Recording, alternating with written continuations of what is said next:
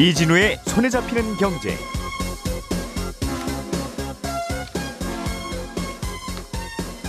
안녕하십니까, 이진우입니다. 다음 달부터 사월부터 암보험, 종신보험 같은 보장성 보험의 보험료가 오를 것 같습니다. 보험료가 오른다고 해서 보장을 더 잘해주는 건 아니니까 꼭 필요한 보험이라면 보험료가 오르기 전에 가입하는 것도 좋겠으나 어, 오르기 전에 가입하세요라는 보험회사들 절판 마케팅에 현혹이 돼서 굳이 필요 없는 보험 가입할 필요도 없겠죠. 그래서 오늘은 사월부터 보험료가 오르는 이유는 뭐고 또 뭘 좀 알고 있어야 되는지 이 얘기 좀 들어보겠습니다. 지난 십 년 동안 유럽의 에너지 정책은 석탄이나 원자력의 비중은 줄이고 풍력이나 수력, 태양광 같은 신재생에너지를 늘리는 방향이었는데요. 최근에 러시아 우크라이나 사태를 겪으면서 다시 원자력을 늘리는 방향으로 정책이 바뀌는 중입니다. 이 얘기도 자세하게 들어보겠습니다. 삼월 이십이일 화요일 손에 잡히는 경제, 광고 잠깐 듣고 돌아와서 시작하겠습니다.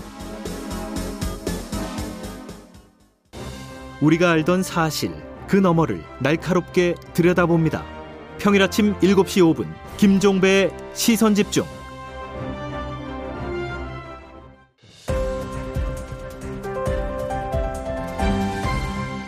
이진우의 손에 잡히는 경제. 네, 오늘도 박세훈 작가, 김현우 소장 두 분과 함께 경제 뉴스들 정리해 보겠습니다. 두 분 어서 오세요. 네, 안녕하세요. 알기차게. 네. 자, 오늘은 김현우 소장님이 준비한 소식이 좀 길 것 같으니까 어, 박 작가님이 준비한 소식 먼저 들어보겠습니다. 최근에 네. 유럽의 에너지 정책이 달라지고 있다는 그렇습니다. 뉴스인데. 유럽은 이천십일 년에 일본 원전 사고 이후에 탈원전 흐름이 가장 두드러졌던 곳입니다. 원전 갖고 있던 유럽 국가들이 원전 가동을 멈추고 다른 에너지 쪽으로 갈아타기를 하던 중이었는데요. 음. 풍력이나 태양력 같은 신재생 에너지로 가는 중간 단계로 천연가스의 의존도를 높이고 있다가 예. 최근에 러시아 우크라이나 사태로 에너지 수급이 어려워지면서 다시 원전에 주목을 하고 있습니다. 음. 대표적인 나라가 벨기에인데요. 벨기에에는 모두 일곱 개의 원전이 있고 전력 생산의 절반 정도를 원전이 담당하고 있습니다. 그런데 석 달 전에 이천이십오 년까지 모든 원전을 다 폐쇄하는 걸로 경론 끝에 결론을 내렸었거든요. 그리고 그 빈자리를 이제 천연가스로 채워나가려는 계획이었는데 이제 러시아에서 가스 수입이 잘 안 될 것 같고 그러니까 원전 두 개의 수명을 더 늘려서 이천삼십오 년까지 쓰는 걸로 계획을 바꿨습니다. 음. 그리고 차세대 원전이라고 불리는 소형 모듈 원전에도 사 년간 연간 한 삼백삼십억씩 투자를 하기로 했고요. 예. 핀란드 같은 경우는 며칠 전에 신규 원전 시범 운영에 들어갔습니다. 음. 유럽에서 이게 신규 원전이 가동되는 건 십오 년 만에 처음 있는 일이고요. 마크롱 프랑스 대통령도 기존 원자로 폐쇄의 일정을 중단을 하고 이천이십팔 년부터는 최소 여섯 개의 신규 원자로를 건설하고 가동을 하겠다 이렇게 음. 발표를 했습니다. 일단 태양광 풍력으로 가는 건 맞는데 네. 그 중간에 릴레이를 천연가스 보고 시키려고 하다가 네. 이, 이 조달이 잘 안 되니까 그렇습니다. 그럼 중간에 조금 위험해도 원자력이 하, 하도록 하자. 그렇습니다. 그게 최소한 뭐 탄소나 이런 것 좀 덜 나온다고 하니까. 네. 음. 그러고 있었는데 이제 사태로 안 되니까 다시 원자력을 잠깐 돌리는 중인데 네. 독일 같은 경우는 여전히 안전에 대한 우려가 크다라는 이유로 원전을 줄인다는 방침 이거 계속 고수를 하고 있습니다. 독일 같은 음, 경우는. 독일은. 네. 음, 그러면서 이제 러시아에서 가스관 직접 들어오는 것도 하고 있다가 이제 좀 꼬이긴 했죠. 독일도. 그렇습니다. 많이 꼬였죠. 음. 근데 이제 그럼 독일은 그럼 부족한 거로 원자력을 안 돌리고 어떻게 하느냐. 어제 외신에서 이 소식을 크게 전했었는데 네. 독일이 카타르에서 엘엔지를 수입하기로 협의를 했습니다. 협상을 맺었습니다. 어, 잠깐만요. 이 카타르는 우리나라가 엘엔지 많이 사오는 나라인데. 그렇습니다. 카타르가 좀 남아서 독일한테도 팝니다 하는 거면 큰 관계 없을 텐데. 네. 일단 들어보죠. 우리나라 거 갖다 파는 거 아닌가? 예. 또 천연가스라는 게 네. 보통 또 십 년에서 한 이십 년 정도 장기 계약을 해버리는 거거든요. 예. 근데 이제 구체적인 기간하고 양은 이제 양측에서 밝히진 않았는데 다만 엘엔지를 수입을 하려면 독일이 엘엔지선이 정박할 수 있는 엘엔지용 터미널이 따로 필요합니다. 부두. 네, 부두. 예. 근데 독일은 그동안 러시아를 비롯해서 다른 나라들에서 파이프라인으로 가스를 들여오고 있었기 때문에 터미널이 지금 없거든요. 있을 이유가 없죠. 그렇습니다. 근데 이제 며칠 전에 독일 총리가 우리도 엘엔지 터미널을 증설하겠다라고 음. 밝혔고 이천이십육 년 정도에 두 곳 정도 완공하는 걸로 지금 계획이 되어 있습니다. 예. 이천이십육 년까지는 에너지 공백이 생길 수밖에 없는 그런 상황인데 이 문제를 어떻게 풀지는 좀 더 두고 봐야 될 것 같습니다. 예.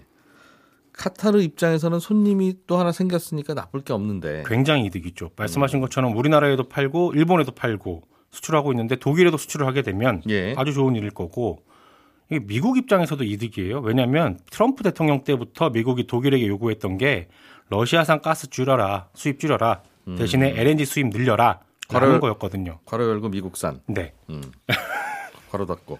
왜냐하면 미국 입장에서도 수출할 수 있는 나라 하나 늘어나니까 음. 좋은 거고. 예.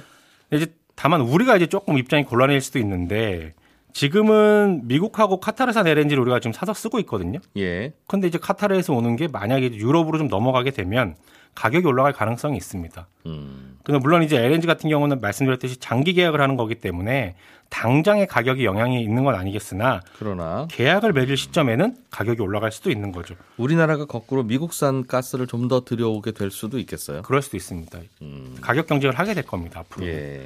반면에 이제 국내 조선 삼 사에게는 또 좋은 소식이기도 합니다. 왜냐하면 엘엔지 수입하는 곳이 늘게 되면 예. 엘엔지를 나르는 배가 더 필요할 거고 음. 국내 조선사들이 이거 잘 만드니까 수주를 더 따올 수도 있어서 좋은 소식이기도 합니다. 유럽의 여러 나라들이 러시아와 큰 관 문제만 없었으면 파이프를 통해서 들어오니까 네. 굳이 배로 실어 나를 하등의 이유가 없어 그렇습니다. 배로 나르면 더 비싸거든요. 많이 비싸지죠. 네. 그러나 그 문제가 생길 수 있으니까 배로 실어 나르는 것도 하자. 네. 그러면 터미널도 만들고 네. 엘엔지 선도 필요할 테고 그렇습니다. 그 터미널 음. 건설도 우리나라에 이제에서 해줄 수도 있고 음. 그런 문제는 있는데 우리나라 천연가스 수급이 잘 안정적으로 될 거냐 이게 네. 변수가 되지는 않을 거냐 그렇습니다. 이건 좀 고민이네요. 네. 음. 둘 중에 하나를 선택하라면 엘엔지 선 돈 덜 팔고 우리 에너지 안정적으로 수급하는 게 더 중요하긴 한데 네. 둘 다 할 수 있을지는 좀 봐야 되겠어요. 김현우 소장님. 네. 사월부터 보험료가 오른다는데 네. 보험료는 보통 금리가 하락하는 구간에서는 가끔씩 오르죠. 왜냐하면 네. 보험회사가 돈 받아봐야 저희도 잘 못 굴리겠습니다. 이게 좀 보험료를 더 내셔야지 이 보장해드립니다. 네. 이해가 되는데 네. 요즘 금리가 오르는 중인데 또 보험료가 오른다니까 이건 왜 그러지? 이런 맞습니다. 생각이 드네요. 그게 예. 이상해가지고 뒤져봤는데 굉장히 좀 복잡한 일이 얽혀 있어요. 일단 모든 보험의 보험료가 오르는 건 아니고요. 이미 실손보험은 한번 오른 적이 있었죠. 그러니까 예. 이건 더 오르지는 않고 또 자동차 보험은 올해 아주 조금이지만 소폭 인하가 결정됐습니다. 그러니까 그거 제외한 나머지 생명보험사와 손해보험사의 모든 장기 인보험이라고 하는 것들 그러니까 암보험, 뭐 종신보험 이런 흔히 얘기하는 건강보험들 있죠. 예. 이런 보험들 대부분의 보장성 보험들의 보험료가 오른다. 얼마나 오른대요? 어, 보험사마다 그리고 상품마다 차이는 있는데 십 퍼센트에서 한 이십 퍼센트 정도는 오를 것이다. 똑같은 보장인데도. 많이 오르는 거네요. 꽤 그럼. 많이 오르는 겁니다. 이 왜 이렇게 오르는지 네. 살펴보면 일단은 오르기에 앞서가지고 이제 보험료가 오른다라는 건 이번 달에 가입하면 만 원을 내고 안보험금 천만 원을 받을 수 있는데 예. 다음 달에는 만 이천 원을 내야 안보험금 천만 원을 받을 수 있습니다. 음. 라는 식으로 이제 절판 마케팅이 아, 굉장히 성행할 수 있거든요. 예. 근데 이게 필요하면은 미리 가입하는 게 좋지만 필요하지도 않은데 괜히 막차 타려고 가입하는 건 좀 주의가 필요하니까. 음. 자, 일단 보험료가 오르는 이유는 크게 두 가지입니다. 예정 이율하고 저해지 보험의 적정 해율 산, 적정 해지율 산출 기준 이게 적용되기 때문인데. 하나하나 설명을 드릴게요. 어, 어려워. 예, 지금, 지금 이 문장 들을 때는 이해 못하는 게 정상이죠? 맞습니다. 정상입니다. 네. 먼저 이제 예정이율부터 보자면 이제 보험사는 매년 사월이 되면 새로운 회계연도가 시작이 됩니다. 예. 그러니까 보통 우리는 일월 일일이 새로운 해의 시작인데 보험사는 사월 일일이 새로운 해의 시작이다 이렇게 보시면 돼요. 쉽게 얘기해서 예. 어, 이때 이제 보험료를 산출하는 각종 기초자료를 바꿀 일이 있으면 이때 맞춰서 싹 바꿉니다. 리모델링 네. 한다는 거죠. 예. 어, 이 예정이율이란 건 뭐냐 하면 보험사가 고객들의 보험료를 받아서 미래에 몇 퍼센트의 이율로 굴릴 수 있을지를 가정하는 이율이에요. 예. 상품이 만들어질 때 한번 정해놓으면 그 음. 상품은 바뀌진 않습니다. 새로운 예. 상품이 나올 때까지. 예. 그러니까 예정이율이 높다는 건 고객들이 보험, 보험료를 받아서 이거를 잘 굴릴 수 있다. 라는 어떤 자신감이니까 음. 좀 보험료를 적게 받아도 어, 똑같은 보장을 해줄 수가 있겠죠. 그렇겠죠. 예, 예정이율이 낮다는 건 아유 고객님들 돈 받아봐야 우리가 굴릴 데가 없으니까 좀 더 받아야 됩니다. 예. 그래야지 똑같은 보장 해드립니다. 이런 뜻이에요. 예. 이 예정이율에 영향 미치는 요인은 다양하겠지만 일단은 시장금리입니다. 시장금리가 오르면 예정이율도 당연히 오르고 예. 금리가 떨어지면 예정이율도 떨어지는 편이다. 거기까지는 이해가 돼요. 네, 그렇습니다. 예. 그런데 지금 금리가 막 오르고 있잖아요. 그러니까 금리가 오르면 네. 보험회사는 돈을 잘 굴릴 수 있을 테니 예전보다. 그렇습니다. 손님들한테 돈을 좀 덜 받아도 네. 그래도 같은 보험금을 줄 수 있어야 되니 그게 정상이죠. 오히려 보험료가 내려가면 뭐 그런가 보다 하겠는데 네. 왜 오르냐는 겁니다. 맞습니다. 이걸 이제 설명을 해드릴게요. 작년까지는 저금리 기조가 쭉 유지, 유지되다 보니까 작년 사월에는 많은 보험사들이 예정이율을 낮췄어요. 지금 말씀해 주신 것처럼 아 저희가 영업하기가 못 끌리겠어요. 예, 힘듭니다. 음. 그래서 많은 보험사들이 예정이율을 한 영 점 이오 퍼센트 포인트 정도 낮췄는데 어, 하지만 지금은 작년에 비해서 금리가 많이 올랐잖아요. 네. 특히나 하반기부터 어, 보험사가 꾸준히 이제 매입해야 되는 장기채 금리도 많이 올라서 그러니까 장기채 음. 가격이 떨어지다 보니까 실질적으로 봤을 때는 보험사 입장에서는 어쨌든 전반적으로 긍정적인 상황입니다. 예. 당연히 예정이율 올라가야 되는데 어, 살펴보니까 동결하거나 일부는 낮출 가능성도 있어요. 그러니까 왜? 예. 이게 예정이율이 보험사가 자율적으로 정하는 이율이기는 한데 금감원에서 공시하는 평균 공시이율이라는 걸 참고해서 반영합니다. 네. 그런데 이 공시율은 평균 공시율은 어떻게 산출되고 뭐냐? 보험회사마다 돈을 얼마나 잘 굴렸는지 그리고 음. 시중금리를 고려해서 어, 모든 보험사가 매달 공시를 합니다. 근데 보험, 금감원은 그 매월 발표되는 보험사별의 공시이율을 적립금 기준으로 어떤 보험사는 돈이 많이 쌓였고 어떤 보험사는 좀 적게 쌓일 수 있잖아요. 예. 그걸 가중 평균해가지고 평균적으로 어느 정도 이율을 주는지를 평균을 내요. 예. 그래서 일 년에 한 번, 한 시월 말쯤에 발표를 합니다. 음. 평균 공시이율이라는 걸 발표를 하는데 이게 발표가 되면 그걸 근거로 다음 연도 그러니까 작년 시월에 발표된 건 올해에 산출되는 보험에 적용이 되는 거예요. 예. 그걸 이제 기준으로 적용을 하는데 이때 이제 예정이율을 산출할 때 그걸 기준으로 좀 적용을 합니다. 그 추이를 보고. 그런데 재작년에 비해서 작년 시월에 발표됐던 평균 공시율이 동결됐어요. 예. 어, 금리가 오르긴 했지만 그게 하반기부터 좀, 좀 속도가 빠르게 오르기 시작했고 네. 어, 작년 시월 이전부터 그 재작년 시월까지 한 반년 동안은 금리가 거의 낮았었잖아요. 음. 그걸 반영하다 보니까 실제로 평균 공시율이 안 올랐던 거예요. 네. 아, 근데 이것도 동결은 되긴 했지만 최근 오 년 동안은 쭉 감소세에 있었거든요. 그렇다면, 네. 그렇다면 아, 시중금리에 따라서 민감하게 보험회사의 공시이율이나 돈 굴리는 비율도 올라간다면 네. 요즘이 금리가 올라가는 추세니까 이번엔 보험료는 오히려 내려야 되는데 네, 그렇죠. 보험회사의 이 돈 굴리는 비율과 거기에 따른 보험료 조정하는 게 네. 뭐 한 일, 이 년, 이, 삼 년씩 좀 늦다. 시차가 있습니다. 아, 그러니까 그게 지금은 우리 금리 올라가는 구간이지만, 구간이지만 요걸 반영하는 거는 그 이, 삼 년 전에 금리 내릴 때 그 구간을 지금 반영하는 거예요. 그렇습니다. 그러니까 오히려 금리는 내려가는 셈이 되고 내려갔다 이제 살짝 올라가려고 하는 구간. 그 말은 예. 그 말은 그러면 지금 이번에는 그, 금리를 내려가는 쪽으로 작동을 하도록 해서 보험료가 올라가겠으나 네. 내년이나 내후년에 가입하는 보험은 오히려 그럼 싸진다는 뜻이네요. 싸질 수도 있는 걸 기대할 수 있는데 이건 장기적인 추세를 또 고려해야 되니까 보험사가 그렇게 획획 바꾸지는 않아요. 바꾸더라도 굉장히 소폭 인상하거나 소폭 인하합니다. 그래서 이번에 보험사들도 올릴까를 고민하다가 작년에도 안 내린 곳들도 있거든요. 예. 어, 이거 금리가 올라갈 것 같기도 한데 이거 괜히 내려놨다가 또 다시 바꾸고 이래야 되나? 그래서 그렇게 민감하게 바꾸지는 않습니다. 하지만 지금처럼 금리가 계속 올라가고 이게 시월까지 유지가 된다라고 한다면은 내년에는 음. 사월에는 예정이율이 올라갈 가능성이 훨씬 더 높아지는 거죠. 그럼 보험료는 내년 거는 좀 싸질 수도 있다. 좀 싸질 수도 있습니다. 그러면 음. 이렇게 바뀌면 얼마나 오르고 얼마나 싸지냐. 아, 보통 예정이율이 영 점 이오 퍼센트 마치 한국은행 기준금리처럼 그 정도 기준으로 움직이거든요. 예. 이렇게 영 점 이오 퍼센트가 낮아지게 되면 포인트가 낮아지게 되면 보험료는 보험사 상품마다 조금 다르지만 한 오에서 십삼 퍼센트 정도. 음, 영향을 오래 영향을 미치니까 예. 길게 장기간 그렇습니다. 음. 그러니까 요거 때문에 만약에 내려가는 예정률이 내려가는 보험사가 있다 한다면은 일단 일 번 이걸로 인해서 보장성 보험료 모든 보장성 보험료의 보험료가 오에서 십삼 퍼센트 정도 올라갈 수 있다라는 음. 겁니다. 알겠어요. 결국은 다음 달에 보험료는 올라갈 수 있고 배경은 이렇다. 예, 그렇습니다. 음.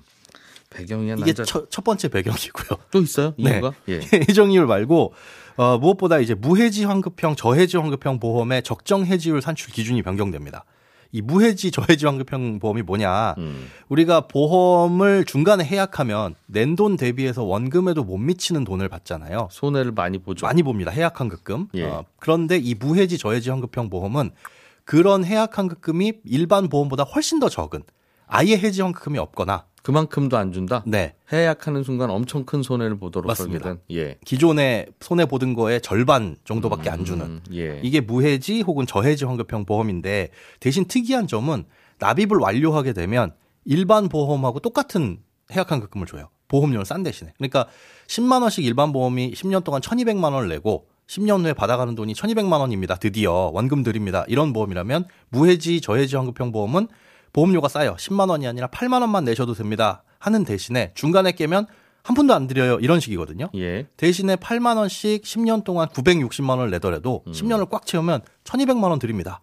일반 보험하고 똑같이. 그 말은 중간에 깨고 나가신 분들, 소비자들이 손해본 금액을 그렇습니다. 기존 가입자들에게 돌려주는 그런 구조인 것 같은데. 맞습니다.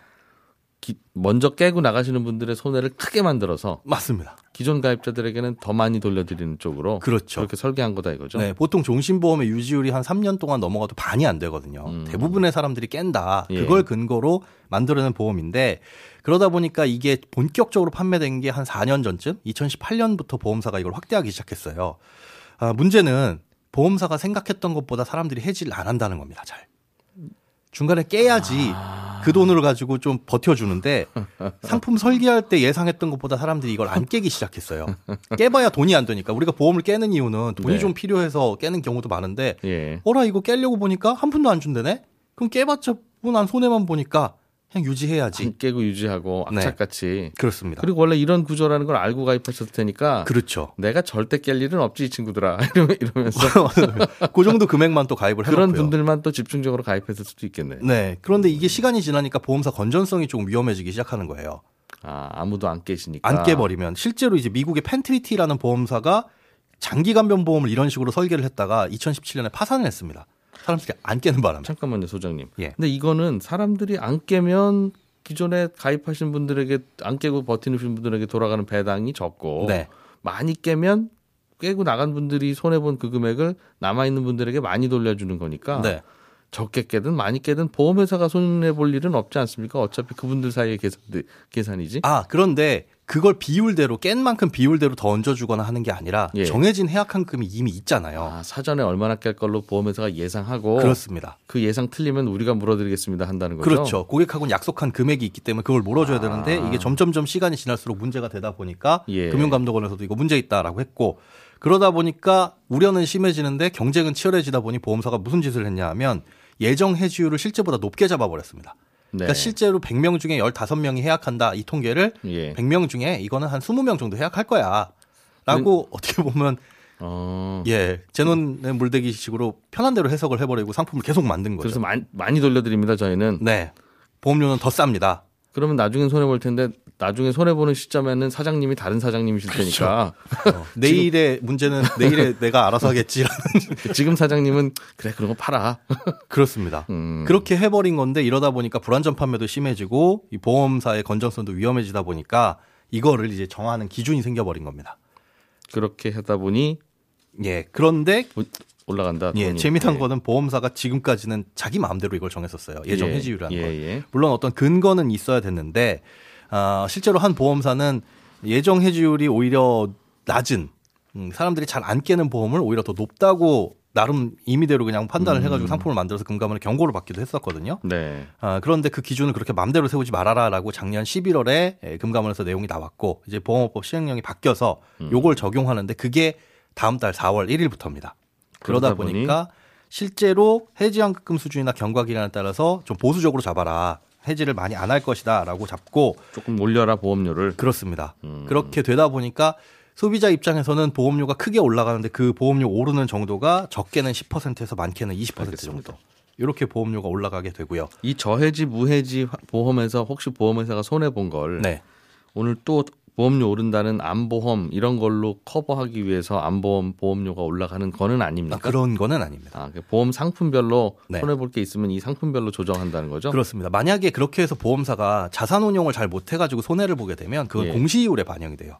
그러니까 예. 고객한테 매달 드려야 되는 이율을 낮춰가지고 어, 우리는 손해를 많이 봐가지고 이율을 좀 적게 드릴 수밖에 없습니다. 전체적인 상품에 적용이 되지 어떤 특별히 손해를 크게 예, 입히는 음. 고객들한테 그리고 회사에 크게 이익이 되는 특별한 상품을 만들어내거나 이럴 가능성은 적거든요. 음. 일단은 어, 이런 보험들이 이제 무해지환급형, 저해지환급형 보험이 시장에서 기존과는 다르게 사라진다. 그러다 보니까 이제 걱정되는 건 무해지환급형, 저해지환급형 보험이 불안전 판매가 많은 이유가 뭐냐면 아까 말씀드린 그 해지환급금이 만기가 납입 만기가 끝나게 되면 크게는 올라간다. 예. 이것 때문에 저축성 상품으로 속여 판매되거나 아, 편법으로 판매되는 경우가 많았었거든요. 저축성 상품은 아닌데 일단 버티면 실제로 음. 납입 기간만 채우면은 저축성 상품보다 환급금이 높아지다 보니까 많은 분들이 해지하실 거고 동료들이 해지할수록 네. 여러분은 이익인. 네. 그리고 해지 안 하더라도 범위라고. 어쨌든 이걸 가입하시고 버티기만 하면 됩니다. 예. 라고 하다 보니까 실제로 그걸 저축으로 목적으로 가입하신 분들도 계시기도 계시고요. 네. 그래서 이런 부분들 때문에 그게 이제 내 다음 달부터 없어지긴 하는데 음. 그걸 걱정해서 지금부터 서둘러서 가입하기에는 조금 예, 주의 깊게 살펴볼 필요가 있는 거고요. 알겠습니다. 다음 달부터 보험료 오르는 이유가 두 가지네요. 네. 하나는 최근의 보험, 그러니까 최근의 저금리 기조가 뒤늦게 반영되는 거. 네. 그리고 또 하나는 지금 말씀해주신 무해지, 저해지, 무해지, 저해지 환급금의 치열한 경쟁을 금감원이 좀 하지 말라고 하는 바람에 네. 올라가는 거다. 이례적이죠. 알겠습니다. 박 작가님 간단하게 우리 커피 우리나라 커피 산업 뉴스가 하나 있네요. 그렇습니다. 이건 컵? 어제 예. 뉴스도 좀 너무 없고 재미삼아 한번 들어보시면 좋겠다 싶어서 갖고 온 뉴스인데 예. 통계를 보니까 작년 십이월 기준으로 커피 음료점이 팔만 삼천 개 예. 정도 됩니다. 우리나라에? 네. 음. 이천십칠 년 십이월에 사만 개 조금 넘었으니까 음. 사 년 만에 한 두 배 가까이 는 거죠. 근데 이게 편... 어느 정도로 많은 거냐면요. 네. 작년 기준으로 편의점 개수, 편의점 개수 음. 얼마나 될 것 같으세요, 우리나라에? 한 오만 개 됩니다. 어? 어? 저, 저 외우거든요. 약국은 이만 개, 편의점은 오만 개, 부동산 중개업소는 한 십만 개 돼요. 아니, 그걸 왜 외우시는 거예요? 아무튼 네. 편의점보다도 한 일 점 칠 배 정도 가까이 많은 겁니다. 그러니까 꽤 많은 거죠. 그러니까 예. 커피 파는 곳이 많아지니까 커피 수입량도 당연히 더 늘었습니다. 음. 이 년 전에 뉴스를 찾아보면 커피 수입량이 사상 최대다라는 뉴스 나오는데 예. 작년에는 더 많이 수입을 했습니다. 음. 그래서 금액으로 보면 작년 커피 수입액이 사상 처음으로 일조 원을 넘기도 했거든요. 물론 이건 환율의 영향도 있겠습니다만 예. 아무튼 커피를 우리나라 사람들이 진짜 많이 마시는구나 싶어서 음. 들고 온 뉴스였습니다. 우리나라 커피 뭐 이런 것도 일 등 하면 좋죠. 네. 아닌가요? 저는 여성시대 듣고 나서 이어지는 손에 잡히는 문제 플러스에서 다시 인사드립니다. 열한 시 오 분에 뵐게요. 고맙습니다.